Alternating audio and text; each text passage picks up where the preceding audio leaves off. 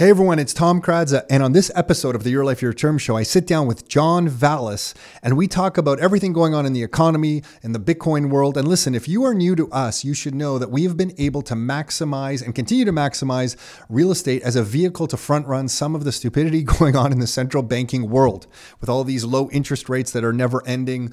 And uh, real estate has been a wonderful way to maximize and front run some of those actions create asset bases and income streams and all of it. And we also know that there's a new world emerging and we want to play in both worlds. And when I say new world, think like artificial intelligence and artificial reality and robotics and human genome sequencing and satellites going up into space, um, all that kind of wonderful stuff. And at the base of all of this new world, it does feel like there's going to be a new monetary unit of account to us. We believe that is going to be Bitcoin.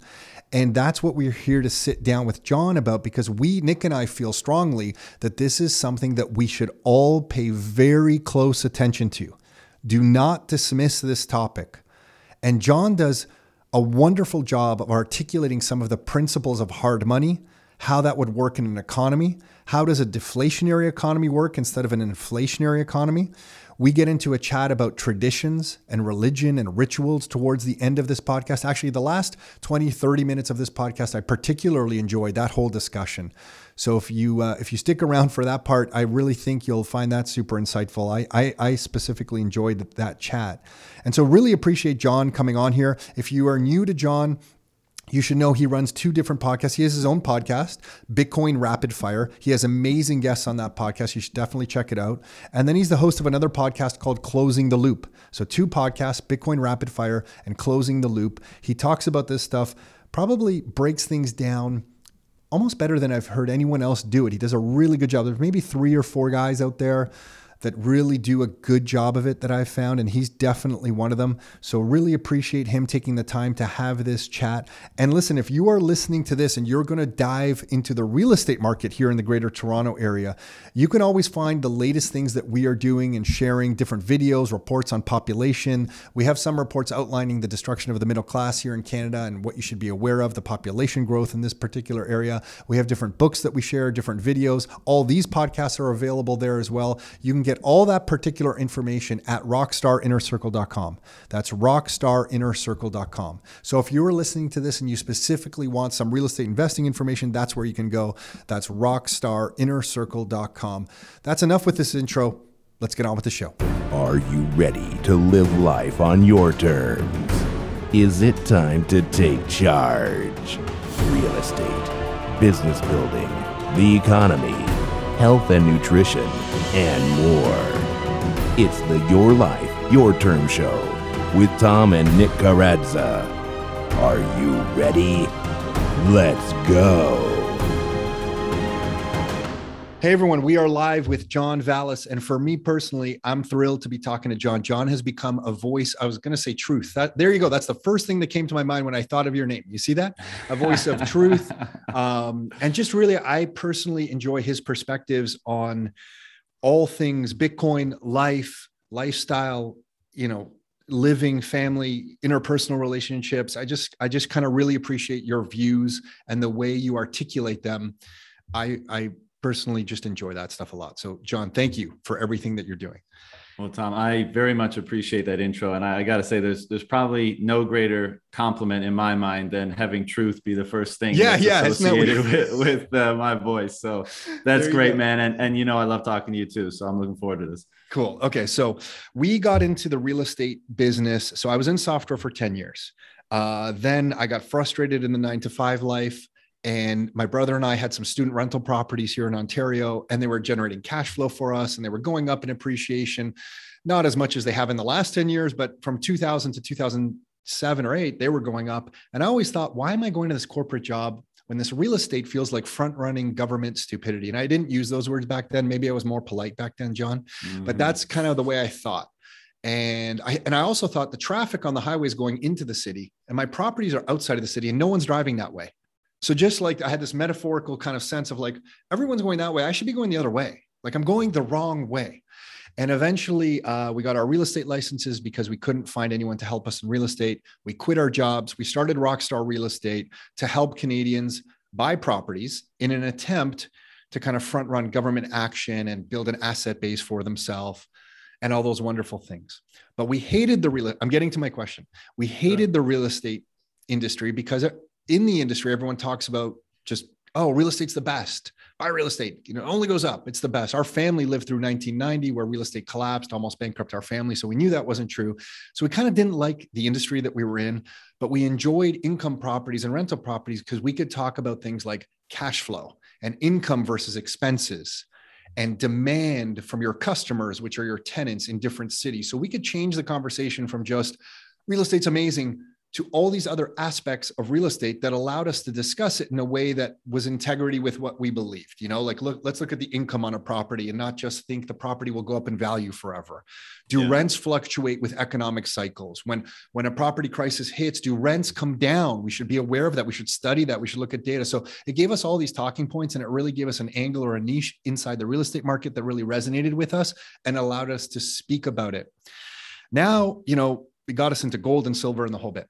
And now in the last, I guess it's been since uh, for me March 2020 into the Bitcoin world, I find that uh, I'm talking about Bitcoin a lot, and um, when I discuss it with people, I get a little frustrated with myself because many people will just look at me and they think that I'm just talking about the price and they're just like, oh yeah, the price is up or the price is down or you know whatever, and, and it's a kind of to me a very superficial talk. But when I t- think of Bitcoin, I think of it from property rights. Mm. And I really think it's important for people to think of Bitcoin as a way to own property. And I don't know, um, I don't know how to have that conversation with people. So when I say Bitcoin and property rights to you, I'm just curious, what comes to mind how do you talk about Bitcoin in that with that angle? I, I'd like to hear your thoughts on some of that. Yeah, I mean, it's a great question, and I, I mean, I, the, the simple thing is, is most people have never really had to concern themselves with property rights. You know, the, the main uh, enforcer of property rights is the state. I mean, you could make the case that that's the primary reason, its primary raison d'etre. Now, it's become this leviathan that does a hell of a lot more in society that we would probably both agree is uh, unnecessary and ultimately damaging. But you know the state is supposed to have that monopoly on violence for the very purpose of enforcing and preserving property rights. So that if someone infringes upon your property and the right that you have associated to it they can punish them prohibit them what have you. Um, but you know i think human history in many cases is an example of how that the faults in that method of instantiating prof- property rights. You know, it obviously has some utility and it's not all bad, but it's highly susceptible to corruption. And again, you know, in today's world, perhaps that's not something that's top of mind for people, at least in developed countries, right? Because their property rights are more or less preserved, although a lot of people don't. Uh, they don't interpret, let's say, something like inflation as a violation of their property rights. Uh, they just you know if they interpret it at, at, at all they just think it's something it's a natural fact of life or, or something like that. yeah and your your income will go up so what's the big deal? Right yeah exactly. And you know bitcoin as you said it's it's the first time that we have something where the those property rights basically cannot be violated or at least they're the most inviolable property rights that we've ever had. You know and the very simple maybe analogy or example here is that even something like gold, right? Which is the kind of like the highest concentration of value, right? All your surplus capital, whether you're an early agricultural farm or whatever, whatever you derive from the excess via trade, you extend out the uh, the value, you extend the time horizon of that capital optimally in in gold, right? And that's kind of what becomes money. The things that the, the thing that allows us to extend our surplus capital the most through space and time. Uh, but even something like that, because of its physical nature and because you have to custody and preserve it and, and, protect it in a certain way, it is susceptible to that property right being violated. And the story of history is very much armies go across borders. Hey, Joe, where's your gold at? Because that's what we're here for. You know, we'll, we'll, take your productive labor too, but the first thing is the gold. Um, and so Bitcoin is this really unique phenomenon where somehow you know and through through the method by which satoshi put these different constituent parts together and through how the community has fostered it and cultivated it throughout time now we have a property right that basically because Bitcoin is essentially information, how do you violate that? And I guess, you know, to, to bring it to its rightful end, the only way to violate it really is through torture, right? Because ultimately, Bitcoin is held in your consciousness. I mean, that's a obviously extremely far out notion that you could have a billion dollars in the ether of your consciousness and nowhere else. That's very bizarre, right? But but the point is is that nobody can just, you know, mug you and take it. No no government can compel you to give it up or the, the only method of accessing it is through compulsion or coercion or through torture. But the punchline is is that throughout every throughout history, every other asset was confiscatable whether or not you participated ultimately right? I mean you, of course you could hide gold but still it's going to be there somewhere at some point in the future maybe someone can can find it. Bitcoin if if you don't give it up and you know you're you're gone it's gone forever. And yeah as you say this is a very very unique form of property right? And i think as a result of this we'll see the majority of that surplus capital that I was just articulating, right? So when the surplus capital that we generate from production, I think that will mean that because the assurances of uh, its security are so high, right? So those property rights are so inviolable, and because of the other monetary attributes that it has, we'll see a lot of the monetary premium that's been placed on everything out throughout society as a result of the failings in the money kind of be siphoned into Bitcoin, and we'll see it become that primary means of storing excess and surplus capital, and it will become, you know, effectively the capital stock that will that our, our relationship with which will determine the evolution and the the success and the production and the time preferences of, of the culture you know and, and, and what we see as, as a civilization. If yeah so many questions i want to ask you about all of what you just said but if you had to just take a guess on when the some of that capital gets sucked into Bitcoin. Because I think about that a lot. Like I think of of real estate prices, and I think, wow, they've really benefited from you know the monetization that they've been able to take on because people have had fiat dollars looking for a home. You park them in real estate, and that's kind of like a very normal thing to do. Mm. Um, but now, as more and more people understand this this other form of property how long does this take? Is this something that you and I are alive? Like, is this something in five years? It just, you know, Jeff Booth's 50 folds. Like where, and for those of you who don't know, How Jeff many talks folds in we? yeah, yeah. Like I know, I guess you've probably been asked that before, but like Jeff Booth has this example that if you fold a piece of paper 50 times, no one would believe that the 50th fold takes you to the sun. And it's because of the exponential growth in the size of those folds. So when you see an asset, a new monetary asset like Bitcoin being born, and it's a new form of property, right? That is like in you know in your consciousness. I like that. Where where do you think we are on those folds? Like, are we? Yeah, like are we on fold three or like where are thirty? yeah, where, where where are we? It's a great question. And I think, you know, in, in the Bitcoin space, we love to talk, we love to articulate the different elements of this phenomenon. But the fact of the matter is, is that most people will never get to that stage, in my opinion. They'll maybe move further along the line of being able to consciously articulate what's going on. For example, like the word fiat has entered the public lexicon in the last five years, and that's very interesting, and that's that's awesome because it introduces a new idea into how to a framework to look at all this stuff and, and to, to try to understand it better.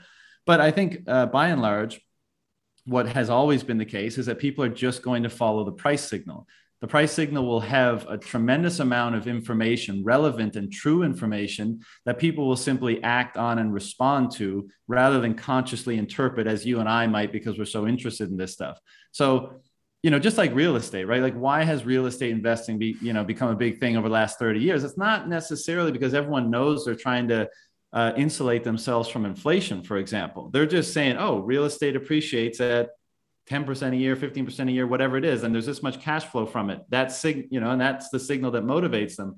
And I think the same will be true from Bit- with Bitcoin, you know, and that's in the space we say people come for number go up, right? Because hey, everyone wants to be wealthier, everyone wants to be richer, and if I see something that's going up 150% compound annual, then yeah, I mean, why wouldn't I want to participate in that? And so they don't realize that the process that they're feeding into is the demonetization of all other store value assets. Because what they'll be doing is saying, and, and you've probably experienced this, hey, maybe I'm going to sell this house because, I mean, in recent years, maybe it's gone up 30%, which is insane, but you know, a house that's gone up 30%, but it has maintenance costs and it has this and that and all these other variables. And Bitcoin is going up 150 percent a year and there's no maintenance or storage costs and it has all these other characteristics and assurances so maybe i want to allocate more i want to rebalance and allocate more capital to that. And just the process of everybody making those decisions is what is the process of everything being demonetized in favor of bitcoin. Now you know how quickly does that happen i guess is your question.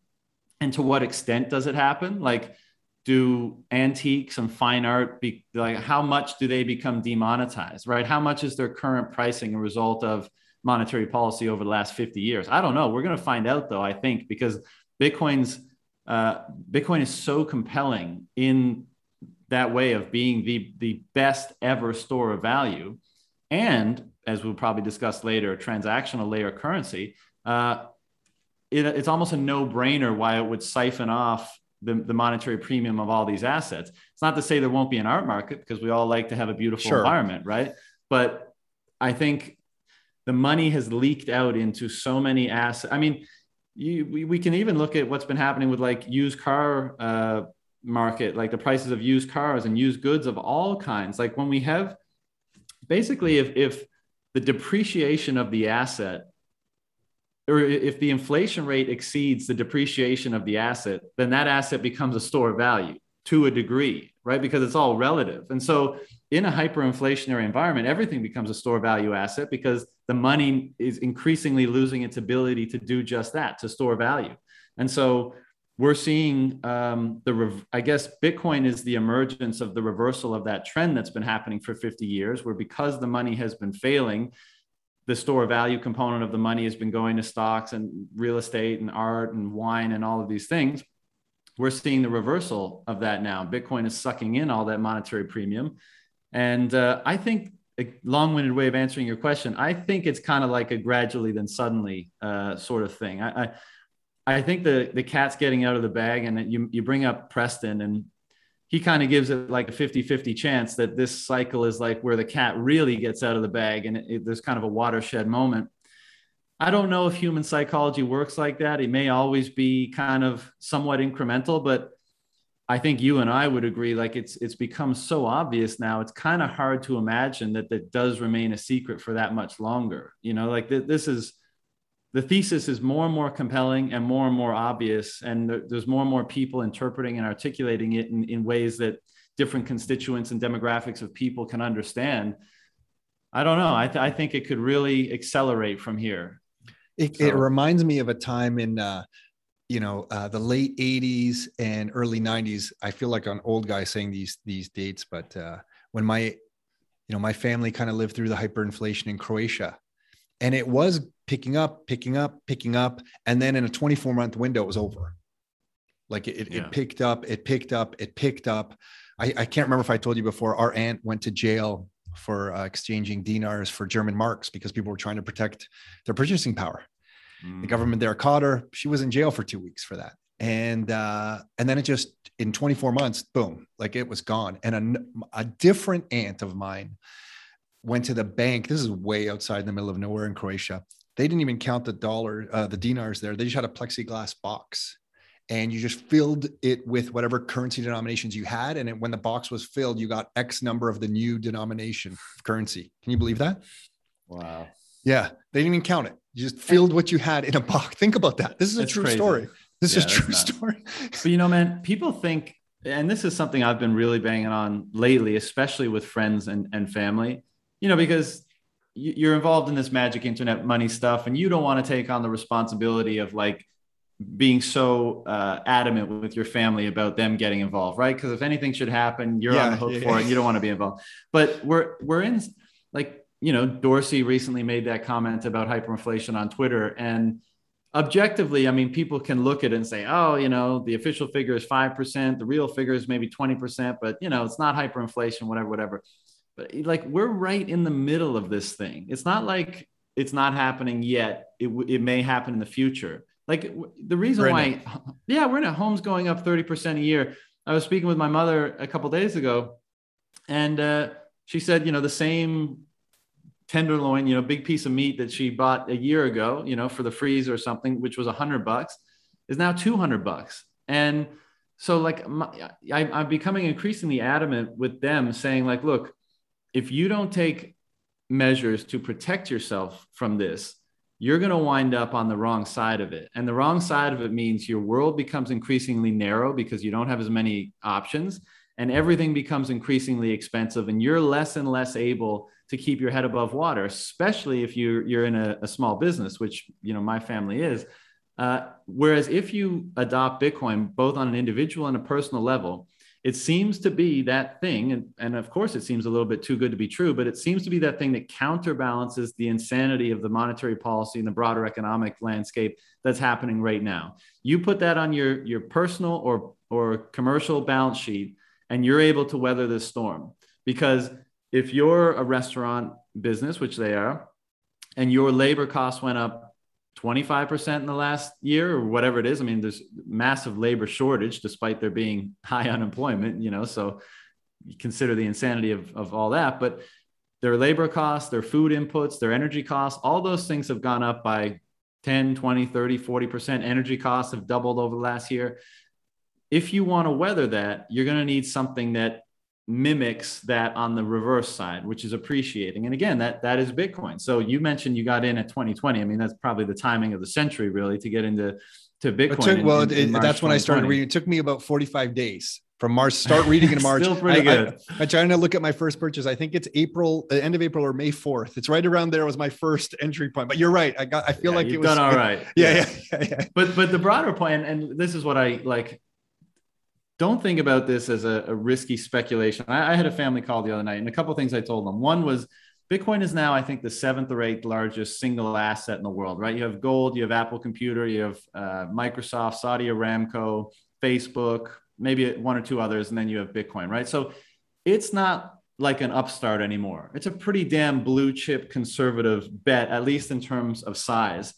And you know, the other thing I mentioned is try to be unemotional about the assets at your disposal, whether it's a business you own, whether it's other financial investments that you have. Consider them gray boxes with different attributes.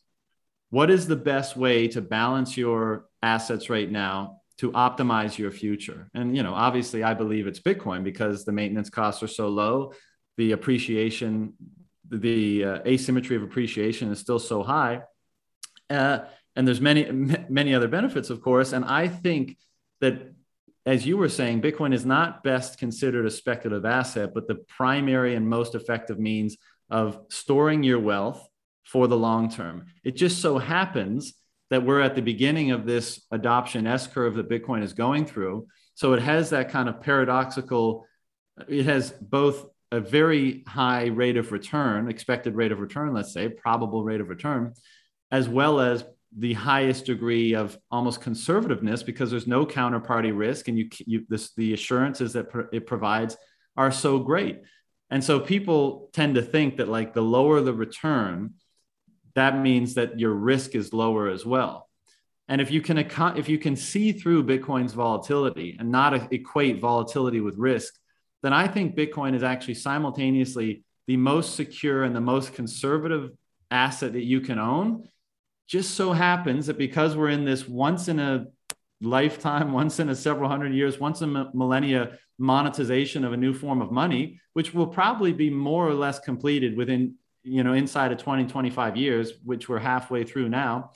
It just so happens that in that period, you get the best of both because you get the, the security and solidness of that asset with the potential, the high potential rate of return because it's it's currently being adopted globally. So it's but to your point it's a tough one to get through to people because there's a lot of kind of conflicting assumptions that, that muddy the waters. And i think people will if they get into it they think they then miss the boat on it and they'll go into some of the other tokens or coins kind of in the world which which then it the only way i can help articulate some of that stuff when I'm discussing this with people is it reminds me of the late 1990s. I was in I was at Oracle, I was in the tech support department. That's why before I ended up in sales, I was in tech support. And I would I was in the tech support department that handled TCP/IP and Windows. And there mm-hmm. was a competing network called Novell Networks. You're young, I'm old, you probably never even heard of this thing. But Novell Networks was a different protocol. It was a completely different protocol And we had like one guy left in the department who could understand that protocol. But it was a communication protocol. And if you were running Novell Networks, it was completely separate from the open protocol of TCP IP. And I always remember thinking, like, why isn't like why isn't anyone using that kind of closed protocol instead of TCP/IP? Mm. And everything was being built on top of TCP/IP, which is the internet kind of language for anyone listening to this. And then on top of TCP/IP, everything was built. All these other applications were built. And there was an attempt by a few other networks to kind of like be the base layer protocol, but they never really succeeded because they were closed. So you didn't mm. have all these developers working on them. And it just so reminds me of Bitcoin. So yeah. when I tell people, I'm like, you don't understand. Bitcoin, there can be other protocols, sure, whatever you want, but there's one base layer protocol which everything should be based off that holds the monetary value because that's going to be the most important component of an economy. And you can build on top of that protocol. But what's happening? We are at an era right now where a lot of these other coins, in my opinion, I don't know everything, but just from my the way I view it, they're trying to build another base layer protocol and I feel like people are going to get caught up in that and not understand the characteristics that how secure Bitcoin is, how finite the supply is, all the things that make Bitcoin what it is. And they're mm. distracted by, I've missed the price, I've missed the opportunity, I'm going to go into these other things. And I just feel like I've seen this story before. It to me, it reminds me of all the things that were built on these other networks, but then the open network ultimately won. So, for example, back then in the IT world, you had something called intranets I don't know if you ever heard intranet. Yeah, yeah. And you would go to Royal Bank, and Royal Bank internally for their employees would have an intranet with the news and some sports news and the weather, but it was controlled just to inter- internally to the network at Royal Bank. That all got destroyed because the internet with the open network just was that much better. It, the intranets disappeared. And then Microsoft had products that were built for a client server architecture. I know I'm being long winded here, John, but I just feel like I need to get this out. Um, Go for it. The, the, the client server architecture was Microsoft's way of saying you would put software uh, um, uh, programs on your computer and they would access a server on the back end. And it was really sexy because you could develop things quickly. Mm. And you could develop an application in Visual Basic or Power Builder really quickly. So everybody jumped up on board. There was all these developers, there was all this excitement. But under the covers, the internet architecture was being built slow and steady, slow and steady. And then by about the year 2004, all the client server software developers just got destroyed yeah. because the internet architecture got to this usability level and the internet grew in speed where the client server model just looked stupid, where you had to put computer programs on individual computers and update them all the time. Everybody just went to web based stuff. Salesforce.com was emerged from that. NetSuite, where I worked, was born from that. And I feel like I'm seeing it all over again with Bitcoin. Mm-hmm. That like there's this base layer that's here and exists, and there's slowly these other layers being built on top of it, like Lightning and all this stuff. But so many people are getting distracted because maybe it's sexier and more fun and exciting with this other stuff. And it, it just, uh, I don't know how to articulate it. So I use some of these examples of, as ways. Sorry, it's, John. I just went off on a weird tangent there. I don't even no, you're you're perfectly. I totally agree with you, and it is tough. I mean, look, like it's hard not to seem like a crazy person when you talk about Bitcoin because one, there's such a high degree of excitement around this if you really kind of dig in and, and start to understand what's going on and two it's so unprecedented many elements of this thing that how do you find the words to communicate something that people don't really have a frame of reference for? It's difficult. Uh, but i think that the pro the open protocol versus closed is, is a very good one. And i think the the analogies to the internet is something that people can at least appreciate even if they don't have a technical background.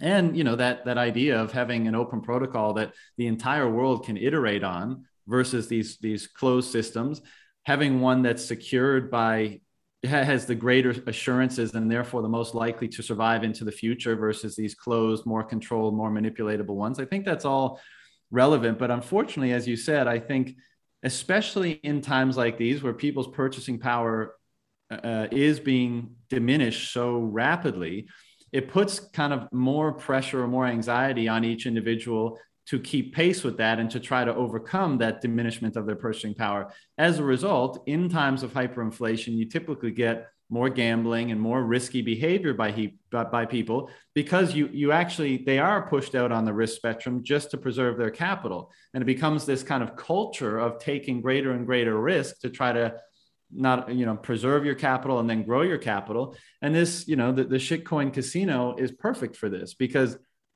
all these different narratives emerge and they're flashy and they're new and they've got you know the marketing budgets and whatever else. And they promise these these crazy returns. And in this insane environment i mean look at this coin shiba inu or whatever it's called right? Like you know if you invested a thousand bucks uh, a year ago now you're a billionaire or something right?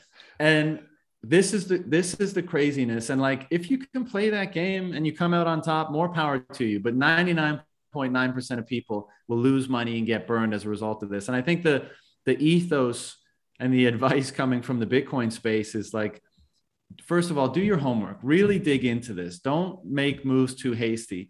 Try to appreciate what this is and don't you know don't go after the get rich quick thing. Put put your money in a place where you know that it'll be there for you in the future even if it's a, a, humble amount and then do work provide value and save in this mechanism. And you'll probably probably be surprised and happy with the rewards that come from that. Because you know what? 100% growth on your savings per year really ain't that bad you know? And, and that compounds pretty damn quickly. And so uh, you know i think i love to dig into the personal aspect of this as you probably know. And one of the the the phenomenons that I'm observing is that when people can be so sure about an element of their future and perhaps the most important which is their financial security because that dictates what they're what they can do with their life and the options they have avail- available to them when they have such a high degree of security over that it really seems to free them up to pursuing things that are more meaningful to them in the here and now right? So like we and it seems to happen very on a subconscious level where so many people in the world today just stay on that hamster wheel and they're not even really sure why. But you know their, their, their savings are not secure and therefore they keep having to work harder and harder for lesser and lesser reward. And then of course they're they're existing in a culture that's influenced by that circumstance. And so it's kind of like make money spend money you know live for today all that kind of stuff. And what we're seeing in bitcoin is like when when you can be so certain that your stored labor you know the, the fruits of your labor will be there for you when you need them in the future and you can have greater assurances over that than ever before you you it seems like people start to ask themselves like do i really want to be doing what i'm doing? Is this really the best use of my time? My secure my future is increasingly secure as i kind of tithe this system and i keep putting my savings there and as that grows and grows, people are getting in situations and circumstances where they can say, do I really want to be doing this? What what is the thing that really makes me feel alive? What is the thing that I feel makes is most meaningful to me?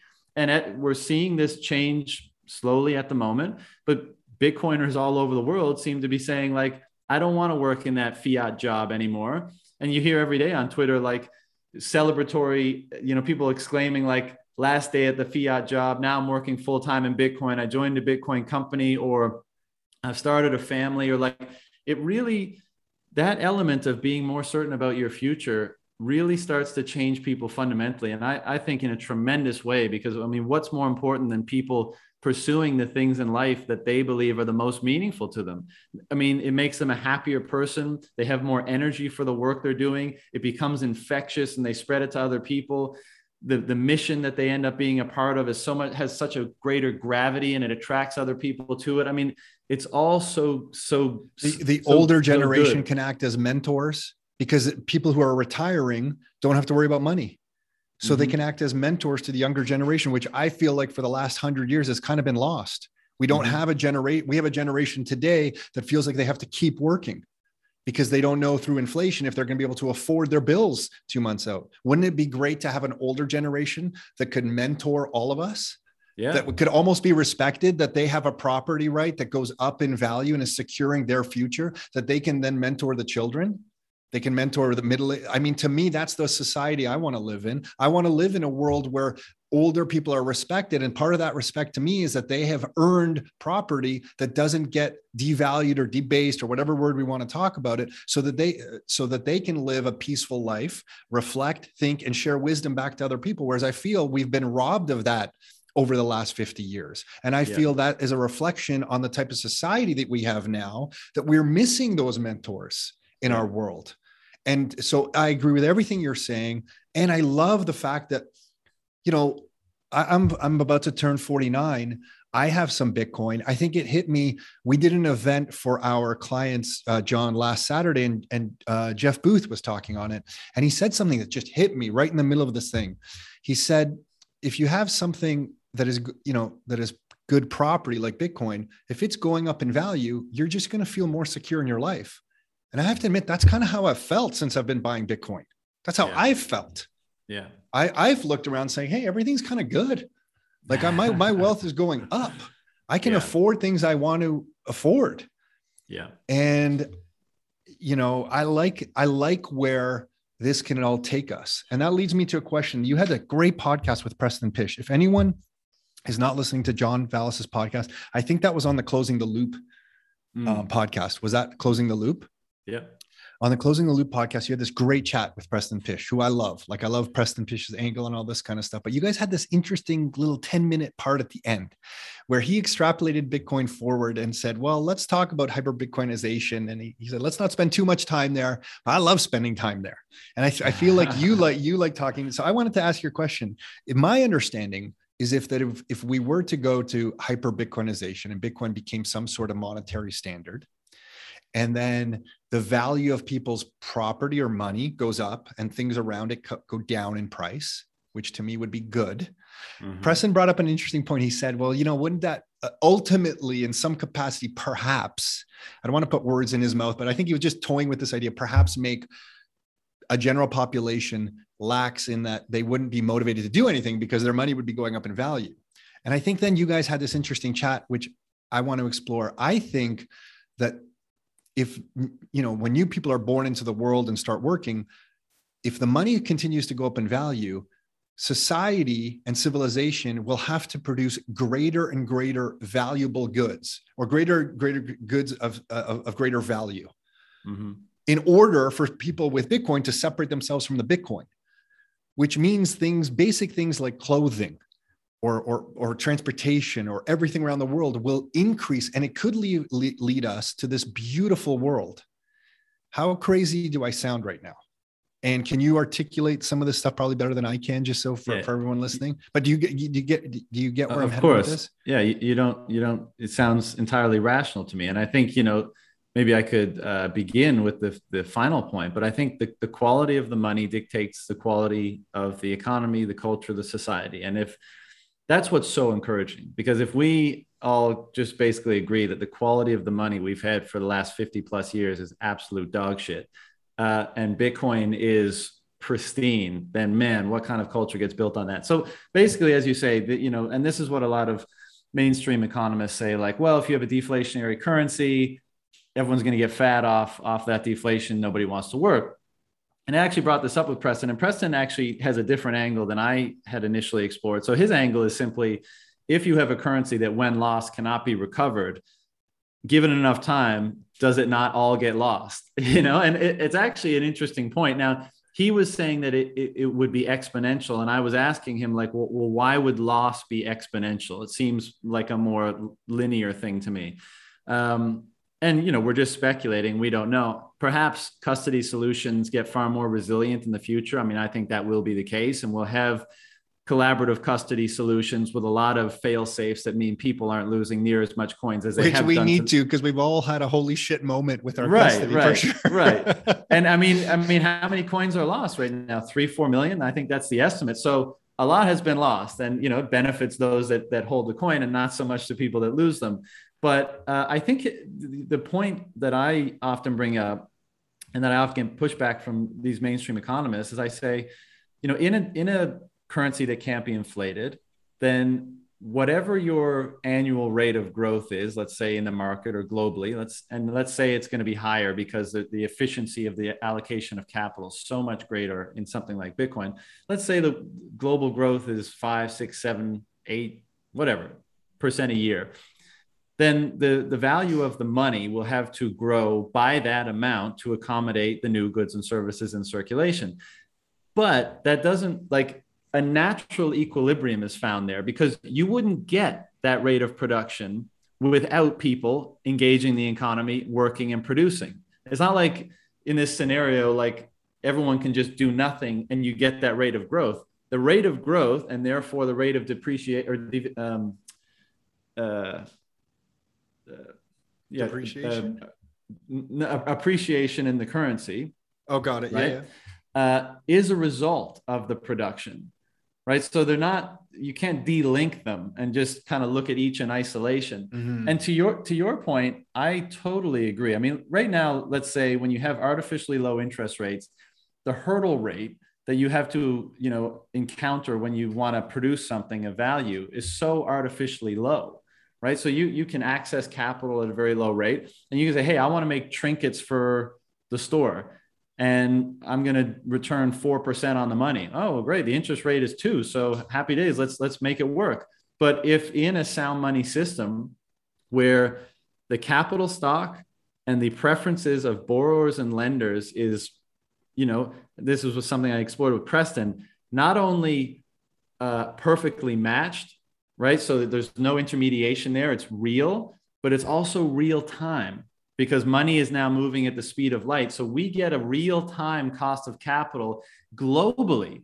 And what that means for the efficiency of capital allocation is literally mind blowing to me. I mean, because right now we have fake money, artificial interest rates, updated quarterly, biannually, annually. I mean, that is so, so inefficient because the, the preferences that are generated on behalf of borrowers and lenders are impacted daily based on what occurs out in the broader world right? Our preferences always change. If you get in a car accident if you you know it, it's always in flux. And so our cost of capital and our access to capital should be equally in flux to, to optimize for an equilibrium between people who have capital, people who want capital, and the rate at which they're willing to lend it out in order to presumably grow their capital. And so, to your point, I think we'll see, especially in the interim kind of transitory uh, transition period, we will see a higher cost of capital. And what that will mean is that if you want to be someone who's going to try to access capital through lending, you have to present to someone, a, capital allocator, someone who has capital, something of greater value. Right, you, you, it can't just be something of frivolous value like you're gaming the this system. is a huge point to me. This is a huge point. Mm-hmm because I feel like it takes us from a fiat society, which I think Saifedean always talks about or uses that term. Absolutely, yeah. To yeah. a society, and I don't know the right term, but we just get better stuff. We get better shit mm-hmm. because exactly. the cost of capital is accurate. It's real time, like you're saying.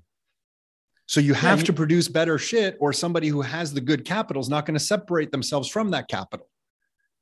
Exactly. Like it's as basic as that as that to me. Yeah, and I like to think of, of things in terms of like how we make decisions and how we move through the world in terms of the value hierarchies that kind of construct our consciousness and how we preferentially select one thing over the next in order to make decisions in our life. And basically, you could say that this sort of dynamic would just mean that the capital that's being allocated is addressing things higher up on our value hierarchy rather than further down. And you know, it's almost like if you had a lens or like some sort of parameters. Yeah, that's a good way to think of it. Yeah, yeah, yeah. Yeah. yeah. And so yeah. right right now we're kind of like right at the bottom. Everything gets produced. Doesn't matter if people really want it or not because there's so much uh, uh, artificial yeah, easy money. Per, there's so much perversion of, of that dynamic and that mechanism. But I think what sound money will do, and a sound money that moves at the speed of light and that can cross the and is completely frictionless for transfer all over the world, will bring us way, right up to the top. So we'll begin to answer as a culture what are the things that we value most, collect taken together as a collective. And I think it's really interesting, and I think it's instructive to look at the Bitcoin community because these are the first people that are really having their internal value hierarchies uh, adjusted by this phenomenon. And what do we see in that community? And again, I'm generalizing, of course, but largely we see people who end up uh, not valuing the frivolous spending in life, right? The toys, the trinkets, the whatever the hell else, and seem to be valuing, and this is the really kind of trippy part about Bitcoin, because it represents such a, a nexus of value, it, it, it ends up being a judge to all the other things that you might value in your life. Because it's kind of like, well, would you want, do you want Bitcoin or do you want XYZ? And most people are saying, well, I value Bitcoin for the optionality and security that it provides for my future. And so, what can stand up to that degree of judgment? What's left over when you juxtapose those things? And it seems to be the things that are of more transcendent value love, relationships, health, beauty, joy, nature, time. And yeah, exactly. Time. And what do you know? In the Bitcoin community, we see this shifting preference for people you know people wanting to take care of their health more people wanting to, to, build more trusting genuine relationships people wanting to pursue things in their life like we were saying before that they find more meaningful and not just you know a job to pay the bills people wanting to establish more freedom in their lives people wanting to contribute to causes that they think are are good and important like this is what we seem to be seeing and so how that manifests into a broader global culture once once this shift begins to happen in people is super exciting to me because whatever those values end up being that we value most highly as individuals and as a collective I think those are the things that end up getting amplified rather than the situation we have right now where we're amplifying the thing like the lowest common denominator.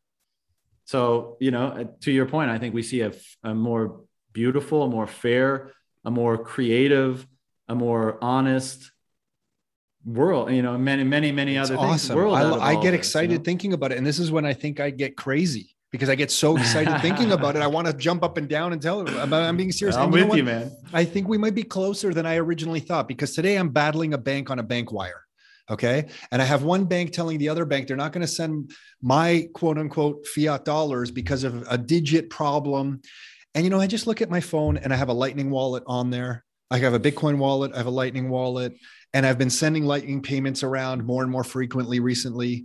Um, I've been sending Bitcoin to people more and more frequently. We've had a few people uh, get tenants for some properties for us, and we've paid them in Bitcoin. Uh, they understand Bitcoin. We understand Bitcoin. We're like, hey, do you want to be paid in Bitcoin? And then part of me is like, I don't want to give up any of my Bitcoin, but I'll pay you in Bitcoin for the for the just to prove this point here. Um, yeah. But when I see the banking system like that, like it's going to take me three or four business days, business days and business mm-hmm. hours to resolve this and you know it's a project we're involved with the money's got to go over here and i'm just thinking this is just old like this is antiquated i used to work at royal bank of canada's it department it was mainframe computers written with cobol programming language and it was job control language jcl that you had to use to make this stuff work i'm 100% sure it's the same stuff it's hmm. batch job, old tech that's been spaghettied together. And I look at this stuff, and now that the way I see the Lightning Network growing so quickly, I'm like, my God, like we we might be closer to some of these things that I had originally thought. And yeah. who knows? But I think Jeff Booth was talking about the Lightning Network is growing at like four percent a day right now. But it Something leads crazy, me to a yeah. Uh, yeah, it leads me to a question. I want your opinion on. It was another podcast that you had recently on on the Bitcoin Rapid Fire podcast. And you and the guest were talking about some stuff, and he was into Bitcoin and he thought everybody should own some. He made a couple comments about the banking system, and it led me to believe that a lot of people who are even into Bitcoin, they still believe the current banking system is the center of the monetary universe. Hmm. I really think it's going to be ri- that control. I think it's going to be violently ripped from the banking system. And, and I think our need for the banking system and, and that that's that could be ugly. It, it could be a bit ugly, but I just I get the sense that this isn't going to be a smooth transition, that there will be a moment where you're going to want to have some of this stuff now to prepare. And I don't yeah. like that, but I feel like there's a bit of financial violence ahead. Do you, what do you think? Do, do you think, like, the, the, the person was, and it has nothing to do with the person itself. It was just a comment that, like, they really seemed like we kind of have to keep the current financial system in place or otherwise how are people going to get into bitcoin and how would they get their bitcoin and i'm like i don't know i'm not i'm not sure it's going to survive and i don't know if that means five years seven years ten years I, I don't know yeah but my center of the financial universe is becoming outside of the current system completely yeah do you, so I don't even really know what my question here is, John. Well, let me. Than... I'll I'll answer because I, I, you know I I know where you're going with this, and I, look, I agree. I think it does matter what your perspective is and and what your unit of account is, and as we often say, like when you switch to a Bitcoin unit of account, not you know the world kind of seems to become a lot more clear, and you can see more easily the faults in things, and you know I share those frustrations with the existing banking system, and some people say like, well, we get all this white label ETF, Bitcoin exposure stuff. People are going to get burned. There's going to be rehypothecation. What happens to your 21 million hard cap after that? and look, it's all going to be growing pains. At the end of the day, you can verify your own transactions, you can verify the total amount of Bitcoin, and that's best practices to ensure that those things don't happen on a large enough scale to, to cause a lot of disruptions. I, you know, I plan for the worst, hope for the best, right? And I, I think that um, you're you're probably right in that this system is so antithetical to the existing financial system that even though it seems like the, the, doors are opening to the existing system and banks are starting to offer services around Bitcoin and helping people buy. The, the thing is, just like on an individual level, you can't change Bitcoin. So what's what's the only thing that can happen? Bitcoin is going to change you. We talked about this on the personal side of things. I think it's going to happen on the institutional side. And so Bitcoin, they can welcome Bitcoin in like a Trojan horse and think that they're they're helping to uh, you know ensure their not survival. be too dis- yeah ensure their survival not be too disrupted by it but i think you know bitcoin will slowly morph them and as you say when the the value proposition of using bitcoin versus anything in the legacy system is so abundantly obvious that as you say like it and as we've been talking like it seems like it's just going to well it is clicking right every day it's clicking for more people and they're going hold on a second you know 4 days 40 bucks three hours on the phone, whatever, to do a wire, or I can send a billion dollars for 89 cents right now. And within 15 minutes, it's like secured in the blockchain, confirmed, never coming out, right? Never being changed. Uh, that is just too much of a powerful value proposition to and it, this is the point right? Like i don't think everyone's going to get every facet of this thing. They're not going to make this decision consciously. But when people realize like oh like i can tip someone half the world away i can pay for the little fiverr website job i did or whatever it's to someone in nigeria and i can just send them on lightning and boom it's done and that's it. And also they're giving me better rates because they want they preferentially prefer bitcoin than you know whatever other currency i might send them. Like i, I think things could really accelerate there. And so i disagree with the person you're referring to uh, that was on my podcast where they thought that will kind of mess it up, right? Like first of all, I could feel know, I could feel that you disagree too. Just yeah, sure, sure. And I wanted, you know, if we if we weren't so constrained on time, I would have broken into it more. But uh, I think he's uh, discounting how resilient Bitcoin will be and how much of an upgrade it is and how disruptive it will be to the existing system. And to your point about it being messy, um, a lot of people won't make the right decision most likely. And the, the thing that and that's too bad right? Because we want everybody to prosper from this but the fact is not everybody will. But even so the world and the capital the capital allocators of the future are the people that hold the most bitcoin right now. I think the way that they will allocate capital will be, will benefit everybody.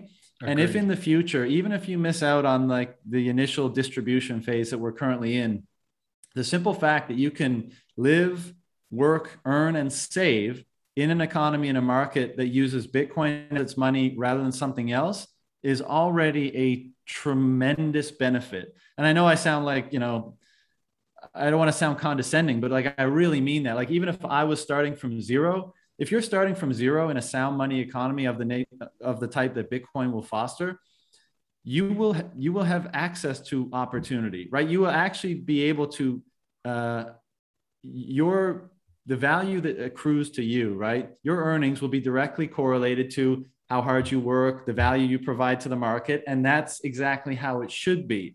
And you will be building on a solid founda- foundation, right? So the, the wealth you accumulate, it's there for you. You can, you can have security on it. And then when you pass it on to the next generation, it compounds rather than depletes. You know, this is what really excites me too, man, is like, you know, right now, if you're upper middle class, maybe you're you have a few siblings, your parents leave a family home and you distribute the the proceeds from that and that's a nice little boost you know to your savings or your income or whatever. But most people aren't left with very much because most people kind of exit the world without very much in savings. What happens when each successive generation is left with a like a bigger and, and more secure foundation than the last now there, we have to allow for like, well, there's people are going to spend and all this kind of stuff, but the option is now there to leave every generation with more than the previous one mm-hmm. had. What does that look like in three or four generations? When you come out into the world and you don't even have to go through that the horrible education system or the you know the, the shitty job in the busy city that you had to go through what if when you come out oh my gosh your your parents are available enough to you because of their own security that as you you were saying earlier they can mentor you they can foster your intellectual curiosity they can foster your physical health and well-being. Like they can really construct an environment where they're trying to give set you up optimally for success in the world. And i think this means the the reintegration of a lot of things like ritual and tradition and this kind of stuff that we've just totally lost in this current era. I think a lot of that comes back to help put people in a strong position to then when they reach adulthood you know a rite of passage of some kind at 13 18 whatever and they say or maybe it's even clear by then what direction do you want to go in life? Rather than spitting out of you know a shitty high school and being like what do you want to study? Accounting law whatever? Like how, man how how Totally hopeful sorry. is it? This is exactly how i feel about the world. Yeah totally. I agree. I know, but how how how how how hopeful is it that when people like at that earliest stage in life, people will have at least the option, if not the total clarity, but at least the option to pursue the thing that they believe is most meaningful, right? Financial concerns won't be such an overbearing burden that they just have to make a snap judgment. And okay, what's going to make me the most money? I fucking hate accounting, but you know what? It's a hundred grand a year, and I'll be uh, Credits able and to work debits, in four years. debits, yeah. yeah, exactly. Uh, so I think that I think we get you know people that are far more open, honest, on fire about being alive. You know, to kind of use a cliche, cheesy uh, way of saying it. no it's good And I think that that creates a, a a far more beautiful culture than we currently have. So I'm I'm super jazzed about that too. I, yeah, I love it. I love all of that. I love all of that. That was John. That was that was perfect. If we can all share our unique gift, how great would the world be instead of somebody with a great it sounds cheesy, right? It But sounds I- I cheesy, but I don't know if we're in the middle of like a, another renaissance. Like I, I don't. It just seems We are. it, it seems possible. Yeah. Why did you use the words there, rituals and traditions? Why did you Well, say it- that it, there? It comes to your point where, because we were talking about that security that changes how we feel and how we engage the world and our level of anxiety and all that kind of stuff. And you were talking about mentors, right? And part of that is both the individual who's being mentored and the mentor just being available, both time and consciously available to try to convey or imbue wisdom right? And and that is such a powerful thing that because of the frenetic pace of the world we're in today because of the the way that our value hierarchies have been kind of distorted you know because of the anxiety that people have because of the the difficulty of integrating the current environment both the you know the meat space world and social media digital environment like all this is so chaotic and we're seeing this represented in mental health issues and depression and anxiety and all this kind of stuff really uh, being an issue for especially the younger generation. And I think it's because we've lost certain important elements of cultivating a human being um, as a result of this culture that fiat money has at least greatly contributed to, if not the only cause of.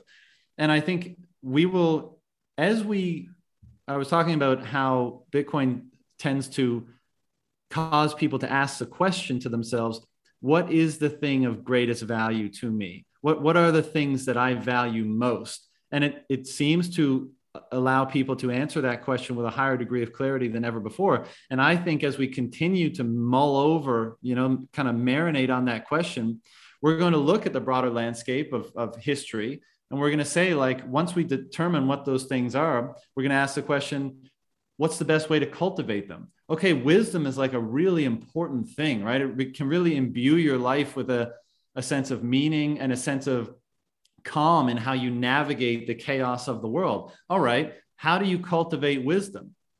And and history is replete with various practices and traditions and rituals that they themselves put in place to put to help imbue people with the necessary tools to go out and live the, an optimized life for lack of a better term. And so i think we as we begin to revalue all these things and they reemerge as being things that are primarily important to us as those uh, artificial values and considerations get pushed further down the hierarchy because they're more taken care of i.e we're more secure in our future i think we'll we'll we'll we'll browse the landscape of those practices reintegrate them, and even evolve and change them. And that's something that I'm like really, really interested in because my whole life I've, I've been highly concerned with health and philosophy and you know asking some of the bigger questions and trying to find answers wherever they may be found and you know however strange a places they may be they, they may be and uh, the question of like and, and, to be honest with you and this may be a, a little bit of left field but like there is also i see a religious impulse emerging amongst bitcoiners.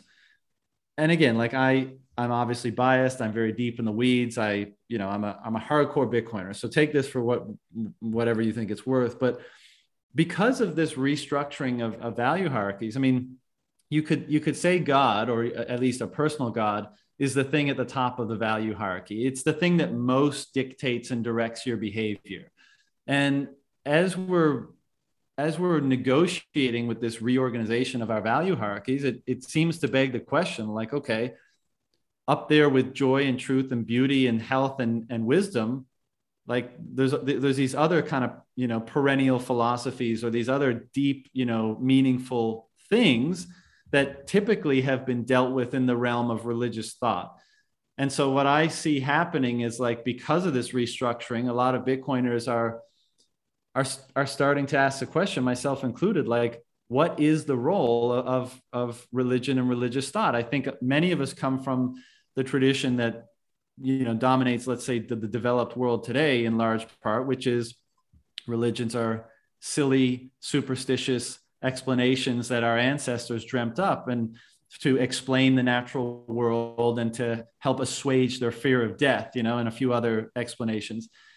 And i think that is a that's a, a hubristic judgment of the tremendous effort and wisdom that's gone in to developing what I think ultimately is attempting to be a framework for engaging life, right? It, it, it, I, I think the religious enterprise has been trying to say what should be at the top of your value hierarchy in order to allow you to uh, have the most meaningful, successful life possible in this reality that we exist in. Because again, if we go back to that idea that our value hierarchies are like our how we determine our actions, right?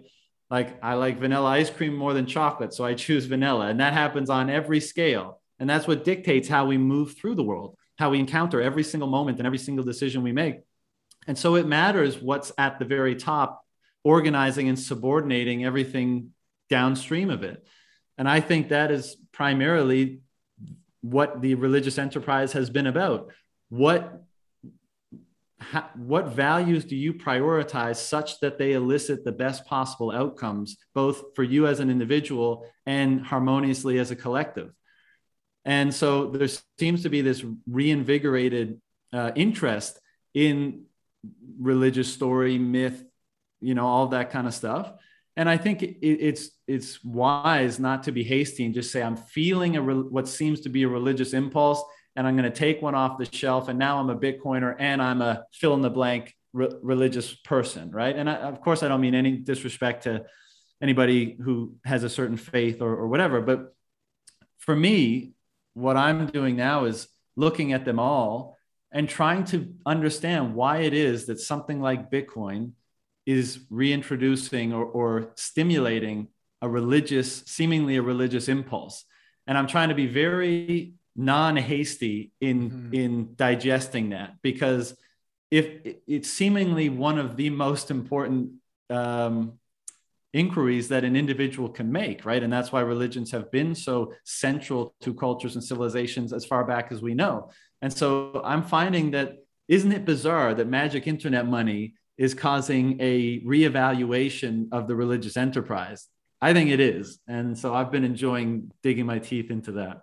Yeah, I guess it would be because sometimes I think of the the current monetary systems as morally corrupt. Mm. So then, and I think of Bitcoin. I know myself personally as bringing back morals to society, the economy, and I guess just the extrapolation of that would lead me. I'm just trying to think for myself into sure. an exploration of morality and principles and then living in my own integrity to my own principles So I can see where you're headed. And I guess it would need a, some reimagination of some of the religious institutions because some of the ones that I was brought up in kind of just rubbed me the wrong way so badly and poorly that I'm not interested in going back there. But I, right. hearing you say that, I am interested in what are the universal principles that maybe do apply to my unique life and what are, how could I live with certain morals and what are those morals? How could i define them?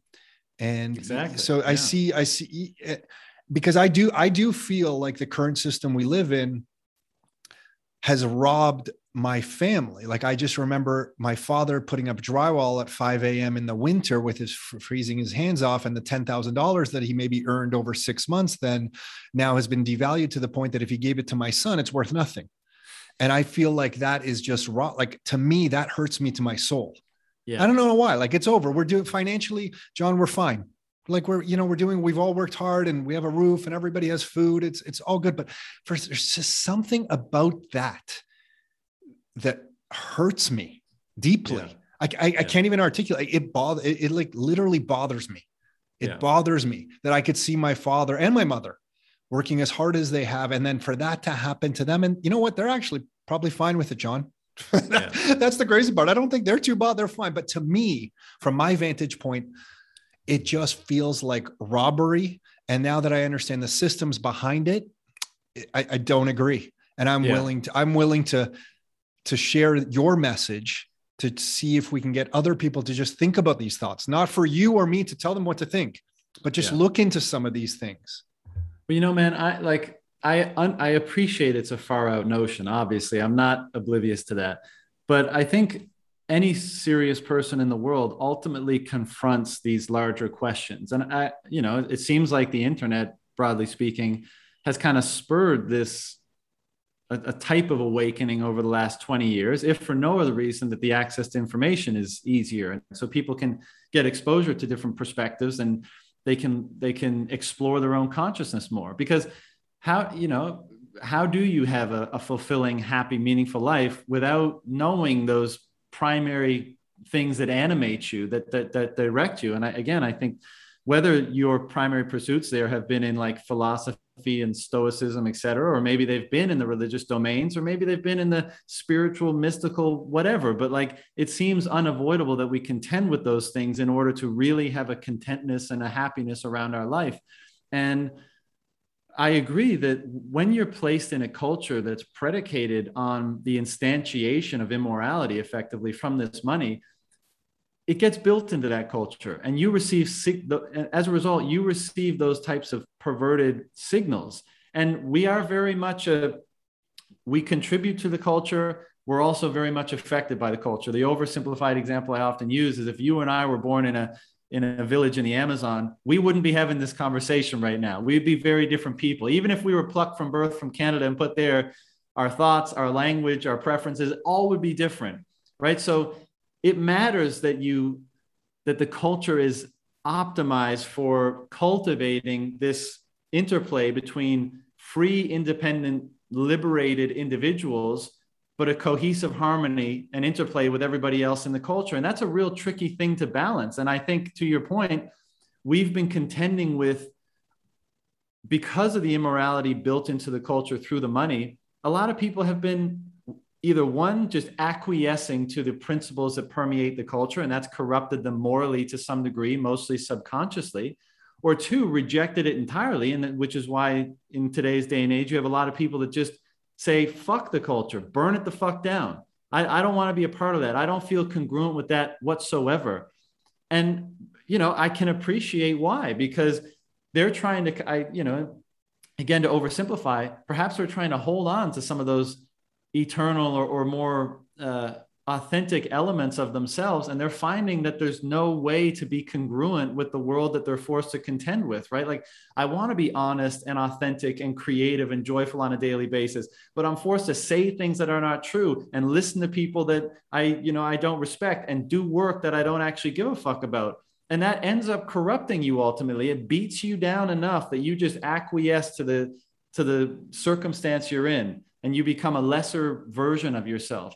And what I think is so hopeful is that when we end up when we have a money that's going to instantiate a different set of principles principles of honesty fairness openness absoluteness incorruptibility i mean when the culture is based on that i think what's going to happen is we end up having a far healthier feedback loop between the individual and the culture such that we both end up you know really making pretty great strides and and this is why i'm so excited man because those big questions that we all try to answer and the best way of answering them is actually in, in who we become right? It's not just some intellectual understanding but actually be able to express that out into the world. If this premise is that the culture is going to become increasingly inviting to that process then it's a tremendously exciting for the evolution of each of us as individuals like my evolution yours Agreed. anybody anybody who's listening like i'm not done. You know i'm not yeah. done at all. I think there's a lot to be determined. And the fact that we can now the fact that now the culture will be supportive of that rather than uh, inhibitive of that is super exciting to me. Good times ahead. Good good time good times ahead. Uh, john well, well i was going to ask you about some lightning network stuff and and but just when i hear you say that i wonder if things are going to happen faster than i imagine because you know when i first started my corporate job i was using inter office mail. You would stuff things in envelopes and like they would go between offices. And then like email and like portals came out so you could do your vacation requests and that just went away overnight the inter office mail thing. And you know i have never tipped you using the lightning network but on twitter when the light when Twitter turned on the Lightning networks, or sorry, their their tipping option, and I think it's Americans at first who can turn that on. I knew how to use the Lightning network before that. Totally new. I, I think you probably have a Lightning network address that I could have dug up somewhere. I maybe even seen it. Never tipped you. Never tipped you. They turned that on. I immediately tipped like 10 people because the simplicity overnight went from a little bit of friction that was enough friction for me to say, oh, I'll get to it, but then I never got to it.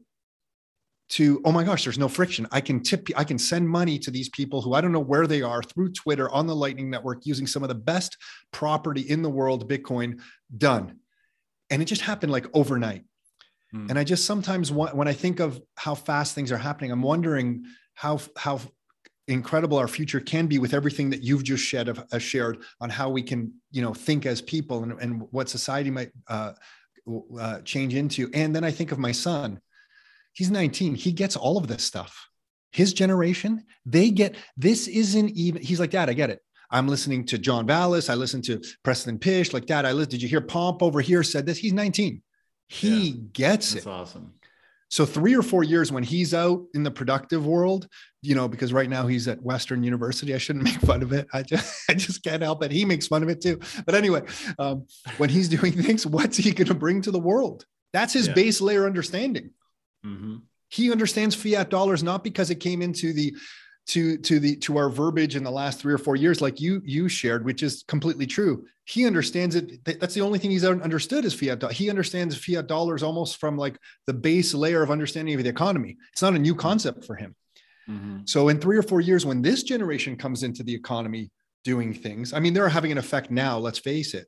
And then the technology changes where I can send John Vallis a tip through Lightning Network some money. I can send my my cousins in Croatia some money um, I already have in Bitcoin and not go through the banking system over there, we're close to some major changes and it's exciting. It gets me pumped. So uh, me, t- me too, man. And I, for me, you know, the interesting tension right now is, is what you were referring to earlier about the transition, right? So the world is crazy as the legacy system unwinds. It's most likely going to cause quite a few disruptions, whether that's in supply chain or quality of life or who the hell knows, right? And as the incumbent powers try to retain the power that they have, they're probably going to use desperate measures. And that gives me cause for concern.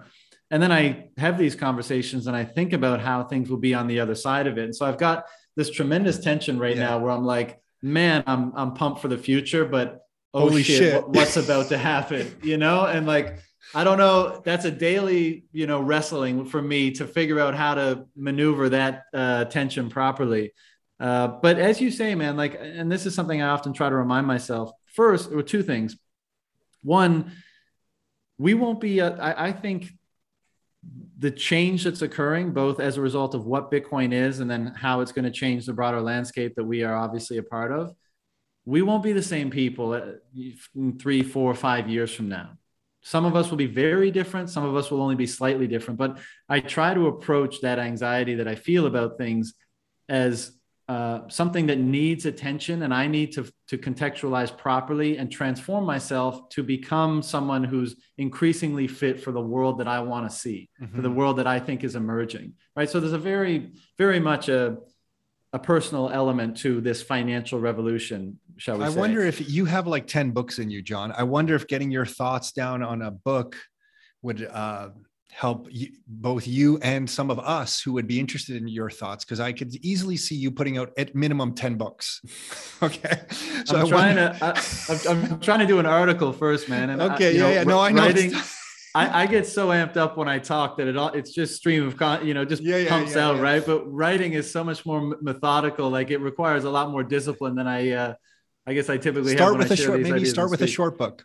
I'm working. Yeah, I, so with- I'm working on an article right now, and I'm I hope cool. to get it out soon. But it's like 60 pages, so you know it's, oh, it's awesome. kind of oh. book like. Yeah, yeah, definitely.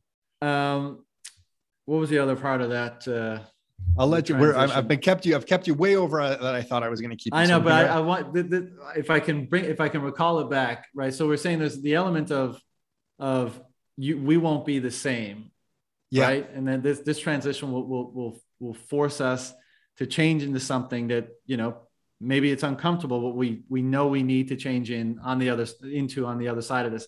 I remember now. Perfect. So sometimes we feel like we're we're on the right like we're watching this unfold right? Like me and you are here and we're like oh wicked el salvador. And yeah, yeah my my but we are the unfolding. You know like the fact that you sent twitter tips over the last month that is this happening at an accelerated pace. And so the thing that I try to focus on, the thing or the most important thing is how much I understand and integrate this new world. And I actually use it, feed into it, this new circular economy, if you want to call it that or whatever. Like on, on every element, the personal, the economic, the financial, the career level, how much am I feeding into this? Because that is very much the only determinant of how fast this happens right? And so when when John and Tom end up using Lightning as 10% of our payments and then 50 and then whatever, then so too, you know, that steps forward and then the next cohort of people come in and it's easier for them to do so because the things that get built up as a result of our demand and use of that system create opportunities, blah, blah, blah, blah. And so as because on Bitcoin Twitter, you can think that like we're the group that's cheering everybody on, being like, do it, do it. But it's actually Agreed. It's us Good point. who have to who, who have to adopt and, and integrate this stuff just as much as anybody else. Uh, agreed. And and here at Rockstar, we have a bit of a Bitcoin program that I won't go into too much details around. Um, I'll, I'll tell you, I can tell you more about that off, offline. And we've had the first person. So there's about 60 people who are here who have their real estate licenses, and then we have a team inside. But the first person approached us, I was so happy. Say, hey, can you pay me in Bitcoin? So th- it's have to your point. Yeah. It's and if if and, we can, and that's one I think we're really going to see in the next year or two. Like we're seeing it with professional athletes and stuff now, but when the penny drops, I mean, everyone's just going to be like, "Pay me in bit, yeah, pay me in Bitcoin." Because if you're paying me in in cuck bucks, you're going to have to give me a thirty percent raise to yeah. account for this yeah. inflation that yeah. we're seeing or something. So that's awesome, though. I Great to hear. Yeah, cool, John thank you so much for this. I could talk to you forever about all of this kind of stuff. And um, I just want everyone to know John has two podcasts. They're both fantastic Bitcoin Rapid Fire and um, Closing the Loop. So if you're looking for good material to listen to and more about John interviewing great guests about all sorts of subjects, Bitcoin Rapid Fire and Closing the Loop, John's on Twitter I'm saying this because I don't even know if you're going to share your own stuff. So I'm sharing this, and then you can.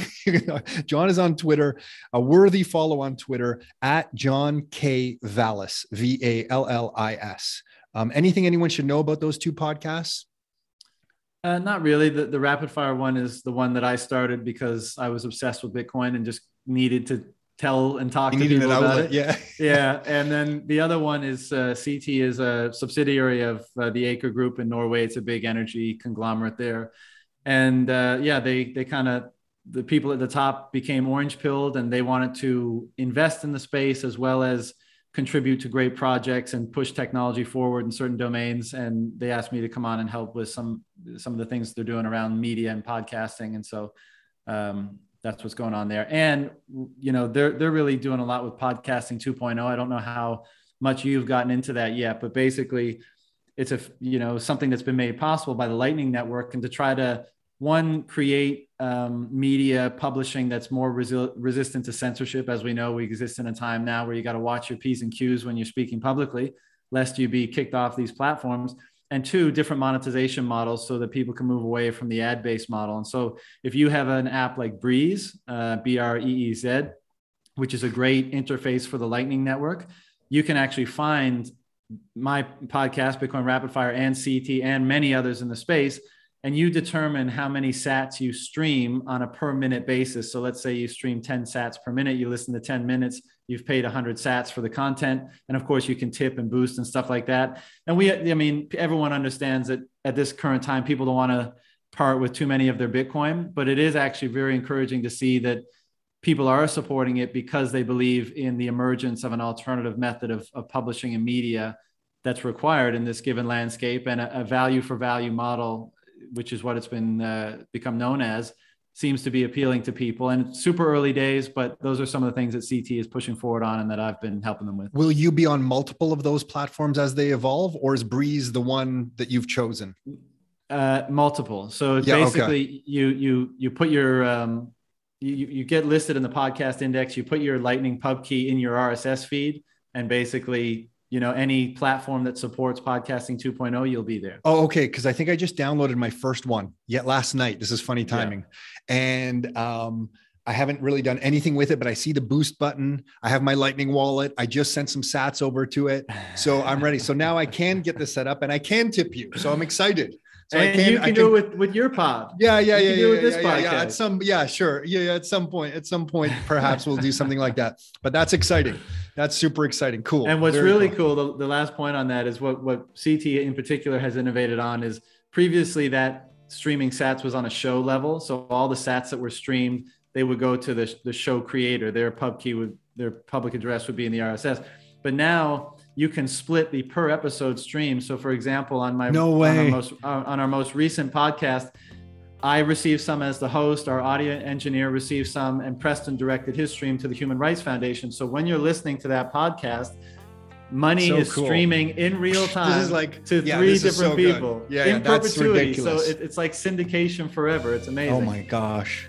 Yeah, because at any time anyone listens to that episode, as long as those channels are open, I can stream some sats, even if it's a year from now. Wow.